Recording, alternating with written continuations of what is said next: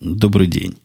8 ноября 2010 года, около 5 часов по среднеамериканскому времени, 261 выпуск подкаста «Атум Путуна».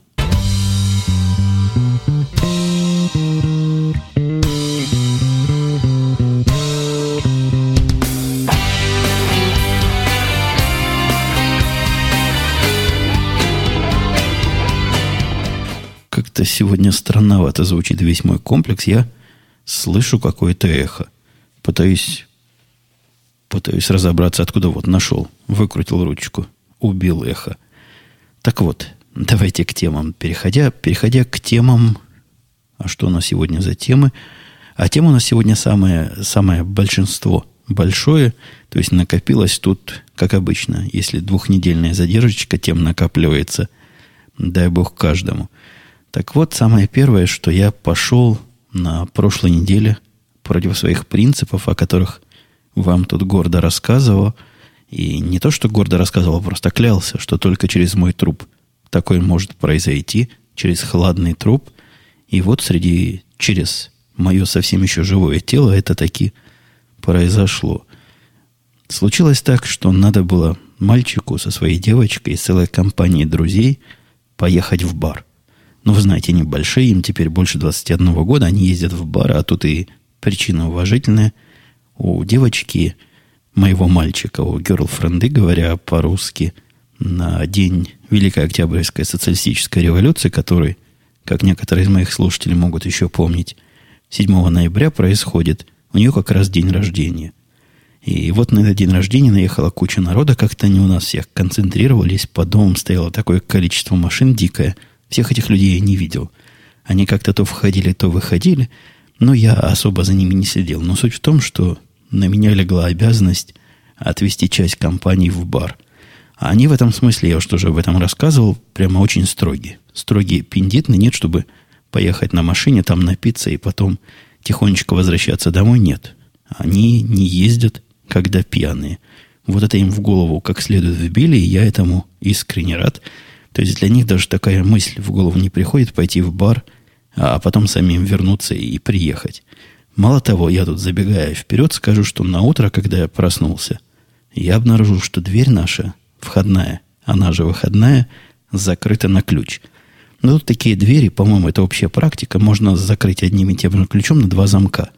Один замок изнутри открывается просто ручкой, повернул ручку, и ключ там не ключ, она откроется – а для второго резервного звонка необходим ключ, вставить его в замок, повернуть. И изнутри мы никогда на этот отдельно стоящий замок не закрываем. Только им пользуемся, когда куда-то уезжаем надолго. А, а тут я проснулся и увидел, что дверь закрыта. Поинтересовался на следующий день у мальчика, в чем дело. Кому пришла в голову мысль специально на ключ изнутри закрываться. Они у нас после этого дня рождения, после этой барной пьянки, всех компаний ночевали. Ну, в подвале там человек 5, 6, 7, 8, видимо, стусовалось, ну, судя по шуму, который они создавали, хотя очень культурные, воспитанные, пытались все шепотом, чтобы никого не разбудить, никому не помешать, хотя была суббота. То есть даже если помешали, на завтра ни работы, ни радиоти нет, ничего особенного плохого бы не произошло. Так вот, оказывается, что на ключ мой закрыл предусмотрительный сын, потому что одна из девчонок, которая там была, рвалась въехать домой. Они ей сказали, ни в коем случае никуда ты не поедешь, потому что пила. И вот до утра будешь здесь сидеть, и чтобы тебе мысль в голову не пришла ночью ускользнуть, и в дверь выскользнуть и уехать на машинке домой, мальчик закрыл ее так конкретно, серьезно и сурово на ключ. Конечно, это юмористическое закрытие, потому что и из нашего дома можно выйти десятью другими способами. Но весь первый этаж – это окно, а именно раздвижные двери, которые не блокируются изнутри ни таким, никаким таким образом, который можно с ключом открыть. Ну, то есть они блокируются, конечно, на защелку. Но защелку открыть, выйти и уехать легко. Но, может, девушка была в таком уж состоянии, что не догадалась выйти через окно, когда положено выходить через дверь. Это, собственно говоря, к хладному трупу никак не относится, просто ссылочка такая, заметочка на полях. А к хладному трупу то, что я обещал их ни в коем случае не возить, и ни в какие бары никого не развозить, и вот развез. сэкономил им на такси, отвез всю эту компанию к бару и послушал, как они между собой общаются. Ну, редко, когда детей, вот таких особенно взрослых, услышишь в их естественной обстановке. Со взрослыми они «Здрасте, здрасте, сэр, мэм», все дела. Ну, просто как в фильмах такие все культурные чужие дети. А тут я на них посмотрел, как они между собой общаются, и, и прикольно получилось. Компания разговаривает между собой на смеси языков. У меня в машине было двое, которые понимают русский язык, и двое, которые русский язык не понимают. Соответственно, вот они между собой, мальчик с другом, разговаривали на языке англо-русском, то есть иногда переходили на русский, иногда переходили на английский, как-то сами, по-моему, и не замечали этих переходов. Те, которые с ними с пониманием относились к их переходам на русский язык, ну, вообще никак на это нервно не реагировали. Я помню в Израиле, когда компания такая смешанная, когда говоришь по-русски, они сильно, не сильно, но как-то напрягались и даже иногда обижались, мол, что вот такое говорите, мы не понимаем. Здесь нет, такая смесь идет плавно и никому, похоже, не мешает жить. Кстати, во время этой поездки я как раз же из их разговора узнал, что к нам в Напервиль приезжают вот эти э, сектанты и баптисты, о которых я когда-то рассказывал по мотивам моего любимого подкаста Секинрон, которые приезжают на разные мероприятия, ну, на похороны, например, известного гомосексуалиста или известного рок-музыканта, и начинают за оградой кладбища, прямо в прямой видимости тех, кто скорбит, и тех, кто грустит, устраивать свои празднества по этому поводу. Вот совершенно психи и ненормальные, и это как раз тот случай, когда я не стану ни в коем случае соглашаться, что есть у них другая культура – есть у них убеждение, на мой взгляд, плохое это плохое. И вот это как раз пример такого плохого и неадекватного поведения. Вся компания, особенно под предводительством герлфренды, которая на вид девушка очень мирная, тихая и даже немножко забитая даже, но она совсем мало разговаривает с нами. Как-то сильно стесняется. Предыдущая герлфренда иногда, помню, затевала со мной какие-то разговоры. А это нет с этой общине «Здрасте, до свидания, спасибо, пожалуйста», вот и, и все разговоры. Так вот она проявила себя в этой ситуации с сектантами, чуть не сказал секстантами, сектантами, просто кровожадно. Она сказала, я обязательно пойду на мероприятие. Там, по-моему, кого-то из школьников хоронили у нас. Я, я толком не знаю всей этой предыстории, но какая-то там была история с людьми нетрадиционной ориентации – и как-то какой-то митинг с нашей стороны, а вот эти пришли в этом митинге по-своему поучаствовать. И если не ошибаюсь, это э, не празднование, а в скорбь того двойного самоубийства, которое случилось здесь не так давно. Я тоже врать не буду, всех деталей не знаю, но все средства массовой информации об этом говорили какое-то время назад. Вот и у нас в честь этого должно было происходить мероприятие, а сектанты приехали над ним поиздеваться – так вот, кровожадный Герлфрен сказал, что обязательно пойдет, хотя и не собиралась, но исключительно пойдет посмотреть, как этим сектантам там рубильники начистят, юшку из носа пустят и, и вообще сведут их до самого нижнего уровня, помножат на ноль или даже на минус единицу. И, и все это с огнем в глазах и с горячностью в голосе. Удивило меня немножко, не в плохом смысле, но просто вот оказывается, и ей такие сильные эмоции – не чужды. по поводу сильных эмоций, тут жена еще мне рассказала по следам того события, когда дочка не приехала. Я в прошлом подкасте объяснял. И когда она зашла в панике в автобус ее искать, так вот для того, чтобы драматизму этому добавить, у них есть специальная процедура. А прошла жена по автобусу абсолютно пустому, сказала водителю, где дочка, куда гад девочку нашу дел. Водитель совершенно спокойно встал и вместе с женой прошел по всему автобусу. Она говорит, куда ты идешь? Я вот прошел, он пустой, никого здесь нет. Он говорит, положено. Такие правила. Самое страшное началось после того, как он прошел по автобусу. У него есть вторая часть правил, которая вызывает заморозку крови в венах и дрожь во всех чреслах. Он вышел с моей женой и вместе с ней посмотрел под автобусом. То есть он проверяет под автобусом. Я не знаю, я боюсь представить, чего он там проверяет в этой ситуации и на основании какого жуткого случая эти инструкции писали. Но он прошел весь автобус и со всех сторон его чуть ли не проползал, посмотрел, что там под ним происходит. Вот такая душераздирающая деталька. Когда вез я всю эту компанию туда, ехал я по какой-то причине на машинке своего мальчика. То есть на Хонде его, которая в течение долгих лет была моя Хонда, она обновилась у него в последнее время. Обновилась, он ей колеса поменял, то есть там теперь колеса какие-то правильные стоят, старые совсем стерлись. Как-то мне надолго хватило, у него уже второй раз пришлось поменять. Так вот, скажу я вам, шел дождь, во-первых, а во-вторых, я давно эту машинку не водил. Мокр, мокрые, маленькие машинки на мокрой дороге, это, я вам должу, полнейшая фигня. И с точки зрения безопасности – какая-то странная вещь. Мне даже после вождения большой четырехприводной машины с приводом, как звучит из названия, на все четыре колеса, вот такой штукой управляться было немножко стремновато. Но не говоря о том, что сидишь уже низко к земле, я уж отвык от такой низкой посадки, и все рядом с тобой быстро проносится, так еще необходимо какие-то осознанные действия делать, чтобы она на дороге не скользила. На мой взгляд, это нечеловеческое дело.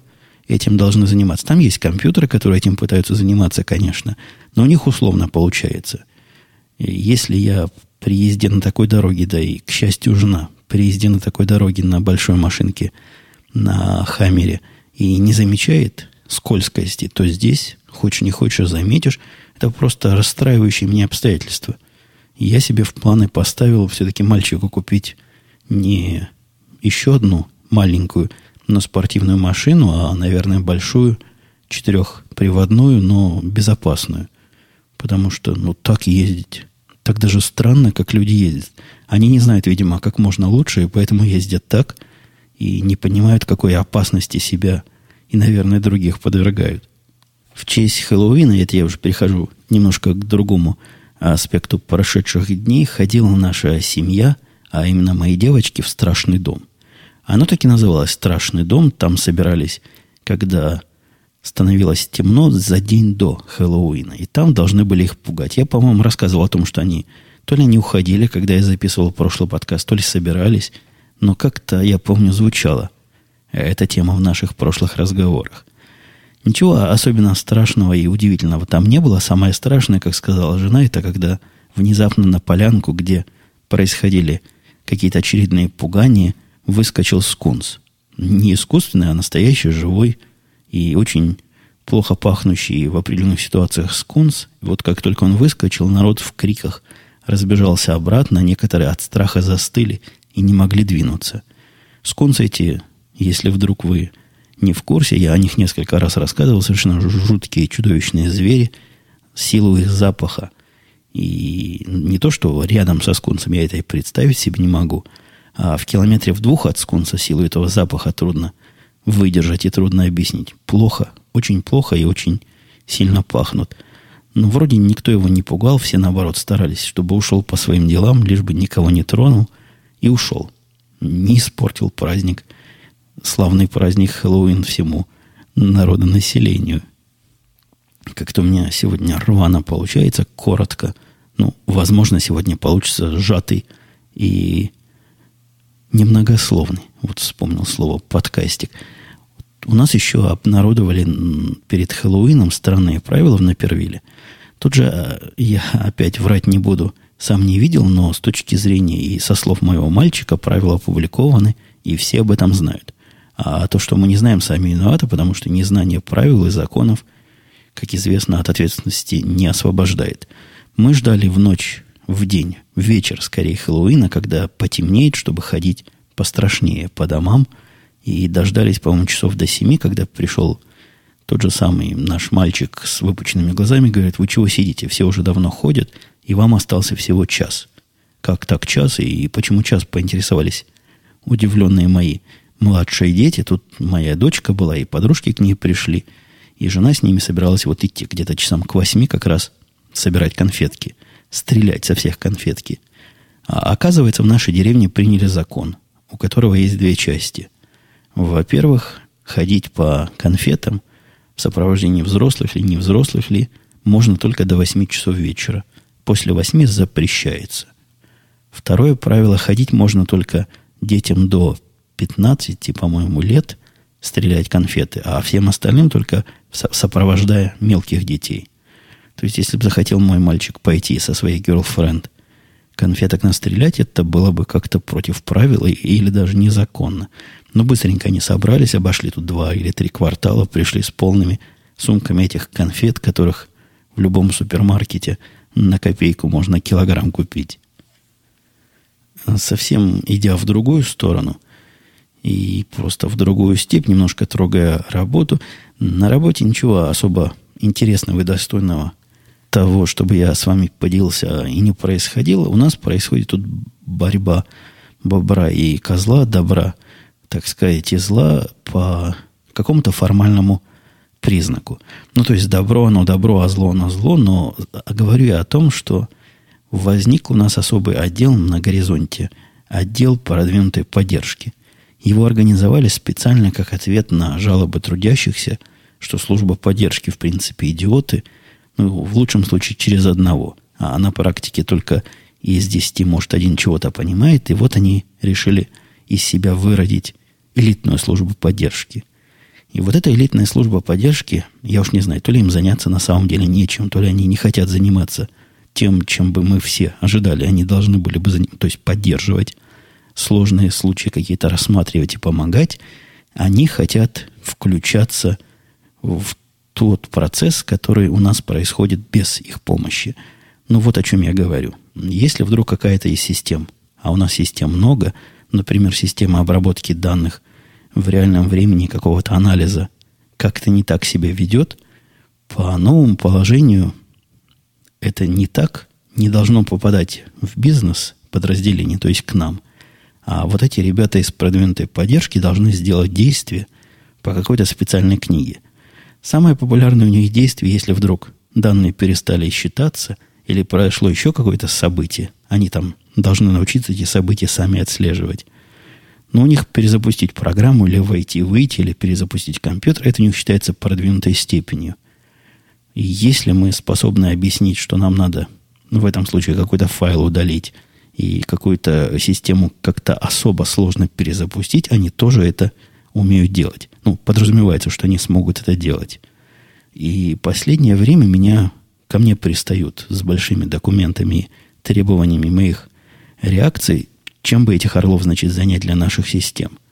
И я пытаюсь по-всякому отбиться, объясняя, что ситуация парадоксальная. Парадоксальна она в том, что если мы знаем, как проблему чинить, то мы ее чиним автоматически. Наши системы восстанавливаются, если могут сами, то есть в тех случаях, которые мы можем представить, например, вызванные какими-то странными внешними воздействиями, наши системы способны понять все сами. А если они не способны понять все сами, то чего делать в этой ситуации, я не знаю. Потому что ситуация явно не предусмотренная, и дать общую рекомендацию зайти и выйти, ну, для сложных систем, как коллеги и специалисты понимают, зачастую невозможно. Особенно для таких систем, как наших, ответственных. Я уже говорил, что мы тут не приборами искусственного дыхания управляем, но деньги среди нас ходят, среди нас, среди нас, наверное, тоже, но через нас ходят еще более серьезные, чем среди нас, и Поэтому войти-выйти, перезапустить, я уж не знаю, для чего это решение. Может, если у вас есть какой-то веб-сайтик, вот тогда да, тогда, наверное, войти-выйти в какой-то ситуации поможет. Как ни странно, такая простая, мне кажется, мысль, вот вы ее поняли уже, не находит понимания во всех многочисленных начальников, которые не мне начальники, а начальники проектов, начальники поддержек, начальники всяких странных подразделений и всяких э, странных полей деятельности. Они уверены, что я от них просто отмазываюсь и не хочу им отдавать какое-то сокровенное знание. Уж не знаю, как им объяснить, что знания никакого сокровенного нет. Если бы было, я бы его автоматизировал. Потому что в таких системах, которые по миллиард записи, по миллиард транзакций в день обрабатывают, самое слабое место, как нетрудно догадаться, это человек. И человеческие руки надо от него держать подальше. А меня тут, наоборот, заставляют эти руки куда-то искусственно воткнуть. Ну и еще поделюсь радостью. Хотя нет, с работы это вовсе не была радость, а просто обычный, регулярный, напряженный момент. Баскетбольный сезон начался, и это, конечно, радует тех, кто смотрит NBA. А. Я про, под баскетболом уже довольно давно только NBA и понимаю, в последнее совещание, которое неделю назад было, вот завтра мне наработку ехать, совещаться еще раз со всеми своими орлами, а есть о чем посовещаться. Так вот, на последнем совещании я им порекомендовал и просто приказал строгим, но добрым начальническим голосом до следующей встречи выбрать каждому по команде, а я потом оценю, если выбрана им NBA-команда, подходящая для его характера, если не подходящая, порекомендую другую. Ну, все шутейно. Но многие его восприняли всерьез. Ну, или с какой-то степени серьезности. Один программист звонил совершенно серьезно, консультировался, подойдет ли к нему Юта Джаз под его характер, и не против я, если он будет за нее болеть.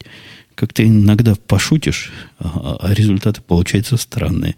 Но я в следующий раз на всякий случай объясню, что это была шутка юмора. И, и вовсе нету такого правила в корпорации, что всякий должен за что-то болеть. Я посмотрел, начал смотреть игры, и как-то первые, по-моему, первую или первые две я пропустил свои любимые команды. И поэтому посмотрел их на, в виде записи на НТВ Спорт. У меня есть такой сервис, которым можно смотреть записанные передачи с русских каналов. Ну, при помощи этого сервиса я и программу «Время» как-то видел, о чем была тема в прошлом или позапрошлом выпуске. А в этот раз посмотрел на НТВ Спорт, баскетбол. Я вам должу, это страннейшее зрелище было. Но то, что ведет один диктор, это ладно. Это, видимо, такая русская специфика, или у канала просто денег нет на два. Одному трудно говорить в течение, там игра идет часа полтора-два в целом, такого даже чистого практически времени. Ну, то есть там 4 по 12 минут, казалось бы, это всего 48 минут, но между ними там паузы, перерывы, пока штрафные бросают, на практике полтора часа завсегда может получиться. Так вот, одному человеку болтать без остановки полтора часа трудно. Ну, если у него, конечно, нет опыта подкастера в таком длинном разговорном жанре, как у нас происходит в радио Ти. Но это ладно. А во-вторых, у этого комментатора, который пытается рассказывать о баскетболе, NBA баскетболе, на мой взгляд, должно быть хотя бы минимальное – понятие о том, что он, собственно, рассказывает. У этого понятия было, но какое-то очень свое. Но начиная с того, что он меня сразу поразил, назвав, говорит про какой-то, говоря про какого-то игрока, что он из штата Ута. Я не сразу понял, о чем речь, что за Ута такая. Потом понял, что он имел в виду. А в процессе, чем дальше, тем страньшее происходило. То есть он игру комментирует, но у меня такое впечатление, что мы с ним разные игры смотрим. Хотя, когда он первый раз сказал, что, э, как он сказал, мяч не попал в ворота противника, это был первый звоночек, а второй звоночек прозвучал, когда он сказал, что вот здесь нападение на игрока без шайбы, и поэтому будут пенальти. Это он про баскетбол говорил. То есть ту игру, где бросают круглый мяч в корзину, которая висит никакие не ворота, и я, может, удивлю некоторых, но шайбы там тоже нет. Видимо, комментатор, специалист по другим играм, по более другим играм, а здесь пытался свои знания как мог приимплементировать. Ну, в общем, обхотался, потом я нашел эту игру на нормальном языке, посмотрел ее уже без хохотунчиков, а именно как игру с неприходящим удовольствием. Команда моя выступает пока очень достойно, так что если вы не выбрали себе, за кого в NBA болеть, можете ко мне присоединяться к самой, на мой взгляд, правильной команде Сан-Антонио Спорс – это тоже грамотный очень, видимо, английский язык. Почитал по словарю и называл их, э, как это по, по-русски, эти спорсы, которые, которых коней врезают на ногах. Бьют коней вот этими штуками, шпоры, во. Он их называл команда шпор, что тоже, согласитесь, звучало немножко странновато. Совершенно пару отдельно стоящих заметок, которые, наверное, в общем, можно тезисом и общим заголовком обозначить заморочки. А оказалось, в нашем районе есть некие неизвестные мне и до сих пор не очень понятные мусорные заморочки, которые заключаются в том, что, ну, собственно, до того, как они заключаются, в чем, жена их нашла. Я и понятия не имел. Она как-то с удивлением сказала, что уже не первый раз наблюдает странное. Все соседи, которые есть, вывозят мусор поздно вечером, когда солнце зайдет, ну вот в самую ночь ну, 10 часов для американцев это уже темно, для всех это уже темно, а для американцев это уже поздно, практически ночь. Вот после 10 народ начинает вывозить мусор. По поводу вывоза мусора я где-то рассказывал, что здесь мусор накапливаешь в своем собственном мусорном баке в течение недели, а потом то ли в субботу, то ли в воскресенье, по-моему, приезжает специальная машинка, его забирает, все твои мусорные баки. То есть его надо тут разделять на мусор, который в одно место выбрасывается, на мусор, из которого потом чего-то можно еще сделать. Как-то он особо называется. Ресайкл, по-моему, если я не ошибаюсь. И вот эти все мусоры раз в неделю и забирают, но вот народ в массе выносит его поздно.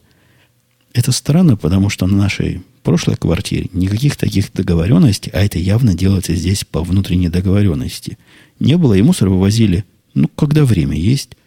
Но иногда проснешься в воскресенье, вывезешь, к вечеру его заберут. Иногда после обеда, иногда и вечером. В общем, никаких жестких правил не было. Здесь же нет. Видимо, для того, чтобы не портить внешний вид нашего тупика, все наши соседи между собой согласились вывозить его только когда солнце станет. И забирать, они все забирают свои пустые мусорные баки до того, как уходят на работу. То есть к часам 7 к 8, когда жена отводит дочку в школу, на всей улице стоит только один мусорный бак наш. Потому что мы к этим правилам пока не присоединились, до нас никто прямо об этом не просил и, и даже косвенно не намекал. Была у меня еще какая-то вторая э, заморочка, но я ее уже забыл. А, вспомнил тоже странное. Пришло письмо на днях. Я до сих пор еще не знаю, как на него ответить и отвечать ли на него вообще. Но зовут меня в специальный класс повышения квалификации по новомодному, там так написано, поведенческим методикам отбора кандидатов. Они там долго рассказывают, чему меня научат, но все непонятными словами. Во-первых, они обещают э, разработать вместе со мной специально уникальные, подходящие мне методы и тактики, которые основаны на поведенческом анализе, и вот научат меня методом поведенческим проведения интервью. Что бы это значило, я не знаю. Они называют это BBY. Э, повед... э, интервью, основанное на поведении. Вот я бы так это кривовато перевел. В общем, какие-то фреймворки мне тут расскажут, как ими пользоваться. Система автоматического анализа поведения этих самых кандидатов. Страшное дело. Целую науку вокруг отбора накрутили. Я где-то про это BBI читал и разные мнения читал. Но школа это, вот этот курс обучения, который меня тут сулят, он занимает три с половиной часа, будет происходить в течение двух дней, то есть каждый день по три с половиной часа нас будут учить вот этому способу произведения интервью. Может, интересная штука, потому что звучит уж как-то совсем не от мира сего. Может, чему-то такому научит, что я вам потом смогу на радостях в подкасте рассказать. А может, это будет какая-то тайна, глубокая тайна и знание, которое надо скрывать от тех, кто интервью проходит. Во, вспомнил по поводу вторых э, заморочек. Даже не заморочки, а разочарование. Наступило у меня полнейшее разочарование в аккумуляторах, то есть в средствах накапливания электричества и потом отдавания этого электричества в приборы, я рассказывал как-то подкастов несколько назад, что приобрел, уж сам не знаю для чего, аккумуляторы и зарядку от Apple. По-моему, было это просто потому, что хотел попробовать. И не помню никакого хорошего резона, то есть батарейки меня это меня совершенно не напрягает. За окружающую среду, как вы знаете, я не особо борюсь. К зеленым отношусь с известной осторожностью. А тут вот взял и купил. Возможно, маркетинг на меня подействовал. Возможно, хотелось посмотреть, что же за аккумуляторы зарядкой такие. А оказался не то, что эти аккумуляторы, эта зарядка оказались отстойной, но вся эта система какая-то не для людей, которые заботятся о меньшей головной боли. Казалось бы, завел себе набор аккумуляторов, и вот одной головной болью меньше, не надо батарейки покупать. Как бы не так. Аккумуляторы эти портятся настолько быстрее, то есть разряжаются в аппаратуре, а у меня это клавиатура и трекпэд настолько быстро, что если в мышках, я не в мышках, простите, в батарейках, я не помнил, когда последний раз их менял, когда достал, месяца происходили. Здесь же теперь такое ощущение, что я их постоянно меняю. Вот только вставил, а тут уже чего-то пищит поменять аккумуляторы. И массово это происходит. Зарядка обеспечивает зарядку двух аккумуляторов одновременно. Я их зарядил, вынимаю, а они пока сами лежат и ждут своего часу, разряжаются. Я их вынимаю не потому, что я дурной и не понимаю, что их надо в зарядке оставить, чтобы они там постоянно подзаряжались, а потому что двух мне не хватает постоянно готовых. Мне больше надо постоянно готовых, минимум четыре. А в лучшем случае шесть, потому что иногда я пытаюсь использовать аккумуляторы еще для прибора записи звука для Меренса 661, там тоже они вполне работают, но совсем недолго. Короче, идея, на мой взгляд, какая-то мертворожденная.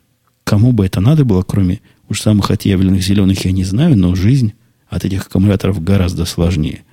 Вот как раньше у меня стояла пачечка с батарейками, я туда брал изредка, очень изредка по необходимости. Видимо, возвращаюсь я к такой системе опять, хотя, хотя как-то жалко. Такая зарядочка симпатичная, зеленым желтеньким светом мигает, а вот на практике полнейший и очевиднейший отстой. И давайте еще один отстой, наверное, последний отстой на сегодня, поскольку сколько можно отстоев. В один выпуск, знаете, есть такая ферма Гриффин, которую, не знаю, как вы, а я держал за вполне серьезных ребят. Я даже как-то хвалил их чехол, который был одно время моим основным. Для айфона, по-моему, еще самого первого айфона, он был лучшим, любимым, незаменимым. У меня таких числов два или Три было одинаковых, которые изнашивались. Я новый покупал, точно такой же. И по-всячески советовал. Даже где-то фотографии телефона в этом чехле были. И вот решил я, решил я пойти к знакомой фирме, купить хорошо выглядящий бампер. Бампер это такой чехол без спинки и без пузика для iPhone 4, как-то их так принято называть. А этот был странненького дизайнерского вида, мне понравилось. То есть, с точки зрения функциональности, в принципе, я к бамперу уже привык, но что мне не нравится в текущем решении, в э, родном и оригинальном Apple бампере, то, что он не очень плотно прилегает. Он такой мягкий. На мой взгляд, мог бы быть пожестче. И вот, видимо, Гриффин решил ответить, но кроме того, он такой прозрачный по бокам, иначе выглядящий, сделали бампер. Я его и купил. После этого я стал, после того, как я этот бампер натянул, его действительно трудно натянуть, он очень плотно сидит – и с точки зрения плотности никаких возражений не вызывает. Но вот после того, как я попытался айфоном в этом бампере попользоваться, я перестал Гриффин держать за серьезную фирму. Это бампер для тренировки пальцев. Даже не пальцев, а подушечек пальц, потому что нажать на эти кнопочки, которых там три штуки, как вы знаете, на айфоне четвертом, необходимо усилия прилагать. То есть даже подушечками, даже мягкими частями пальцев это трудно сделать. Иногда ногтем приходилось, иногда прижимать как следует. Один раз я даже об стенку прижимал эту кнопочку, чтобы она нажалась. Они не просто жесткие, а чудовищно жесткие. И я не знаю, на ком они тестировали это дело и для какой цели сделали такую халтуру, но эта халтура редкая. Настолько редкая, что, хотя и стоило оно копейки, по-моему, 20 долларов, у меня было желание собраться и пойти и отвезти ее в магазин. Потому что обидно. И производителя надо за такую фигню наказывать, чтобы неповадно было. Я решил для себя наказать их таким образом, что больше ни к чему Гриффиновскому приближаться не буду, потому что это как раз тот случай, когда компания в моих глазах пала, наверное, бесповоротно и даже, наверное, окончательно. Давайте я посмотрю на комментарии, которые были к прошлому подкасту. Не так их много было. Я вас всячески подзуживаю и рекомендую комментарии писать, потому что они помогают найти некие странные и необычные темы, возможно, темы, о которых бы я сам и не догадался вам чего-нибудь сказать. Э, смотрит меня, спраш... спрашивает меня, смотрю ли я, а именно слушатель Зерт, новые сериалы The Event и No Ordinary Family. Э, да, смотрю оба, причем оба хороши. Они немножко странненькие, вот, э, который ивент, он, по-моему, проходной сериал. Я надеюсь, что хотя бы целиком сезон они снимут, но как-то пока они не теряют ходу. Я уже рассказывал про этот сериал как-то, что вполне, вполне смотрибельный, и даже рекомендовал его, по-моему, на четверочку. А вот это Ordinary Family, No Ordinary Family, это прикольный сериал, я всячески советую. Насколько уж жена моя не любит вот такие сериалы про супергероев и прочее. Это веселый семейный юмористический сериал, который вполне можно посмотреть во время еды. И, по-моему, этот сериал пришел надолго. Посмотрим, насколько я прав, насколько нет, но оба на твердую четверочку. Смежный человек по поводу моего выступления Заим Ханет согласен. Он уже выставил более 600 оценок, пишет смежный человек в основном фильмом, но степень понимания сайтов, сайтом моих вкусов от этого особо не увеличилась. Ну да, я, я согласен, я тоже несколько сотен выставил оценок, потратил кучу времени. Среди рекомендованных фильмов крайне мало интересного. Еще на Imhanet есть функция прогноз оценки, и этот прогноз обычно расходится с моей реальной оценкой минимум балла на 2. Да, я еще забыл сказать в прошлый раз, что идея оценивать фильмы по десятибальной шкале мне кажется каким-то оверкиллом. Как-то слишком это сложно для простого человека понять, что означает, когда ты ставишь фильму звездочку. Звездочка – это какой-то балл. То есть, как коньяк, одна звездочка. Это же не означает, что он отвратительный. Это просто одна звездочка. Две, три, четыре, пять. А там нет. Там звездочки – это степень, видимо, от нуля степень, от середины влево – это степень гадкости его, от середины вправо – это степень полезности. То есть, как бы две шкалы или отрицательная и положительная шкала вместе соединились. Можно пять оценок вверх дать и пять оценок вниз. Слишком это сложно и слишком мудрено. Каждое действие приходится как-то обдумывать. На мой взгляд, две, даже не две, три оценки я бы поставил в таких системах. В том GetGlue, который я рекомендовал, есть две. Нравится, не нравится. И это хорошо. Я бы еще поставил третью оценку шедевр. Ну и, может быть, чтобы симметрию сохранить, четвертую оценку полный отстой. То есть у каждой нравится, не нравится, добавил бы превосходную степень. Ну, это я уже жиру бешусь. Вполне и нравится, не нравится. Мне кажется, достаточно. И очень очевидно, когда и, и на что нажимать. Здравствуйте, Евгений, пишет Константин. А в вашей компании проводятся различные тренинги и прочее для сплочения коллектива? Если проводятся, насколько они обязательны, приходилось ли вам принимать активное участие в них? Полезны ли они, на ваш взгляд? Но вот таких специальных тренингов для коллектива у нас не проводится. Но вот единственное, близкое к нему, и об этом я наверняка рассказывал, это был тренинг по результату по анализу результатов анонимного э, опроса, который проводился в прошлый год. Вот такие, по-моему, каждый год производятся. После опроса, что тебе нравится, что не нравится, собирают всех и начинают как следует с ними разговаривать. А чего ж, как вы думаете, такие оценки? Не спрашивают, какую оценку ты давал, но спрашивают, от чего вы думаете, такая оценка получилась, и что у нас не так, и что у нас можно улучшить. Оно как к сплочению коллектива не очень связано. Для сплочения коллектива происходят различные странные мероприятия. Например, марафон можно бежать. В Чикаго вот было у нас такое. От наших, от моей группы даже один человек бежал. Не потому, что это обязательно, и я вот решил, что без этого никак нас всех разгонит, а просто он энтузиаст. Услышал, что можно бежать, и побежал. Я в Твиттере, по-моему, рассказывал, что меня энтузиастами – Отдел просто наполнен. Второй два дня не ходил на работу, взял отгул. У него там выходных дней куча. У моих обычно куча выходных дней остается. Не все. Все выгуливают. И он участвовал в съемках фильма, не помню, как называется, но фильм происходил в Чикаго, где-то возле Чикаго. Он записался туда статистом и радостно сказал, что если повезет, возможно, вы сможете его увидеть в этом фильме в общей могиле.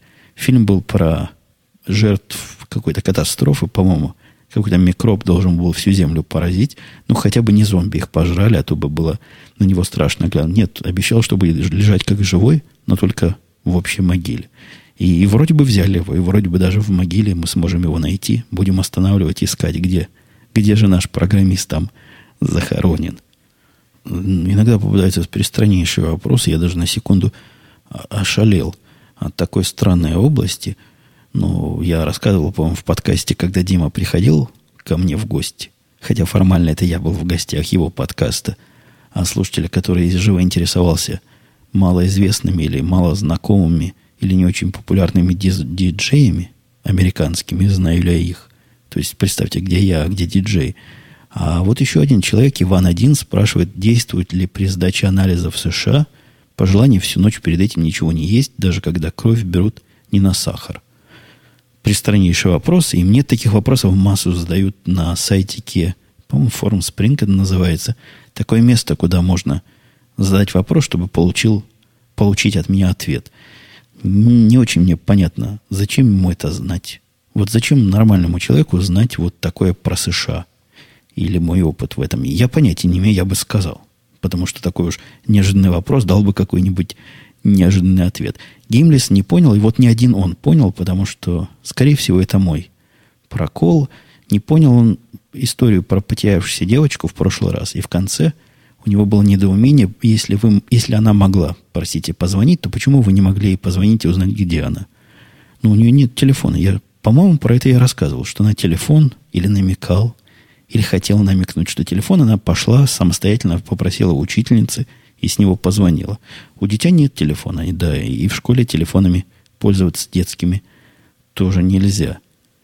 Хороший такой вносящий очищение в мозг по поводу перевода в комментарии от слушателя Хелт, который рассказывает, как участвовал в коллективном переводе субтитров к серии официальных роликов а, Google Wave. Переводить пишет, что сначала взялись не более пяти человек, включая меня. Процесс шел не быстро, но управляемо и согласованно. Принимались коллективные решения о используемых терминах, создавался глоссарий и прочее. После того, как о процессе перевода было где-то рассказано, потянулись новые люди. И вот тут начался неконтролируемый хаос. Цепная, я бы даже сказал, реакция. Новые редакторы думали, что уже переведенные куски были переведены плохо и публиковали свой вариант. Начались разногласия и нешуточные споры вокруг терминов и определений. В итоге субтитры были сделаны, стали официальными русскими субтитрами, но вот сама суть коллективного перевода в тот момент пошатнулась. Некоторых людей пришлось просто забанить, насколько их, настолько их мнение шло в разрез с мнением остальных переводчиков, поэтому пришлось объяснять, почему тот или иной термин переведен не так и в лоб, и далее, и далее. Поэтому, в конце концов, все пришли к выводу, что качественный и цельный перевод может сделать малочисленная группа редакторов, мыслящих в одинаковом ключе, но никак не толпа.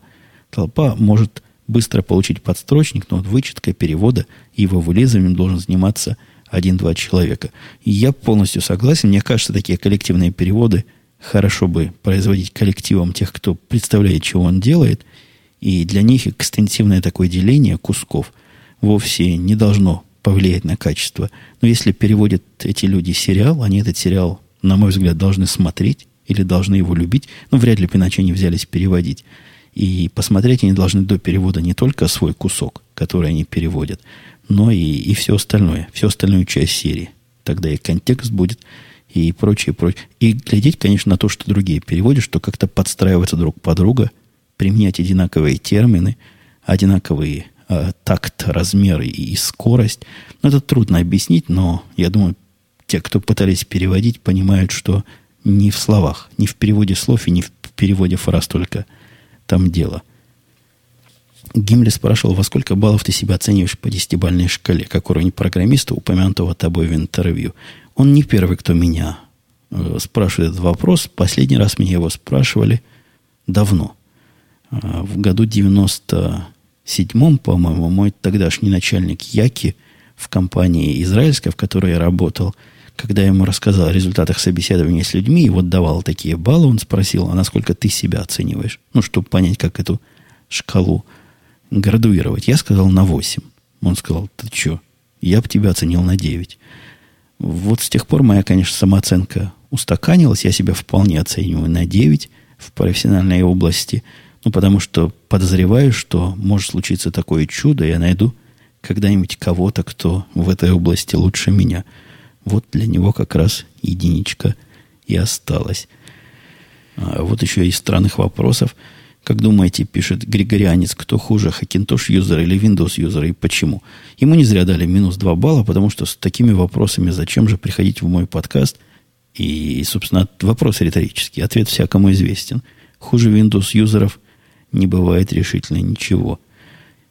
Авель предложил дочке сделать несложный мультик про путешествующих кошек тоже таинственное предложение. Я не очень понял, зачем моей дочке его делать. У моей дочки с точки зрения художественного развития и самовыражения, вот уж чего много, того много. И рисует она, как говорят специалисты, прекрасно. И руками всякие вещи любит делать. Так что тема, она и про кошек, и не про кошек вполне себе находит сама. Но за предложение помощи, конечно, спасибо. Все, мои Ваши вопросы скорее закончились, а вместе с ними и мои темы на сегодня тоже. Я буду прощаться до следующего выпуска. Я, как всегда, обещаю стараться выйти на следующей неделе, с вами встретиться. Но вот как получится. По умолчанию будет следующая неделя, понедельник или среда, стандартные дни. На этом все. Пока слышу там на нижнем этаже активно ходит собака. Не, это смесь была, ходит и хочет. Она ходит, потому что хочет выйти. Пойду и открою дверь. Услышимся.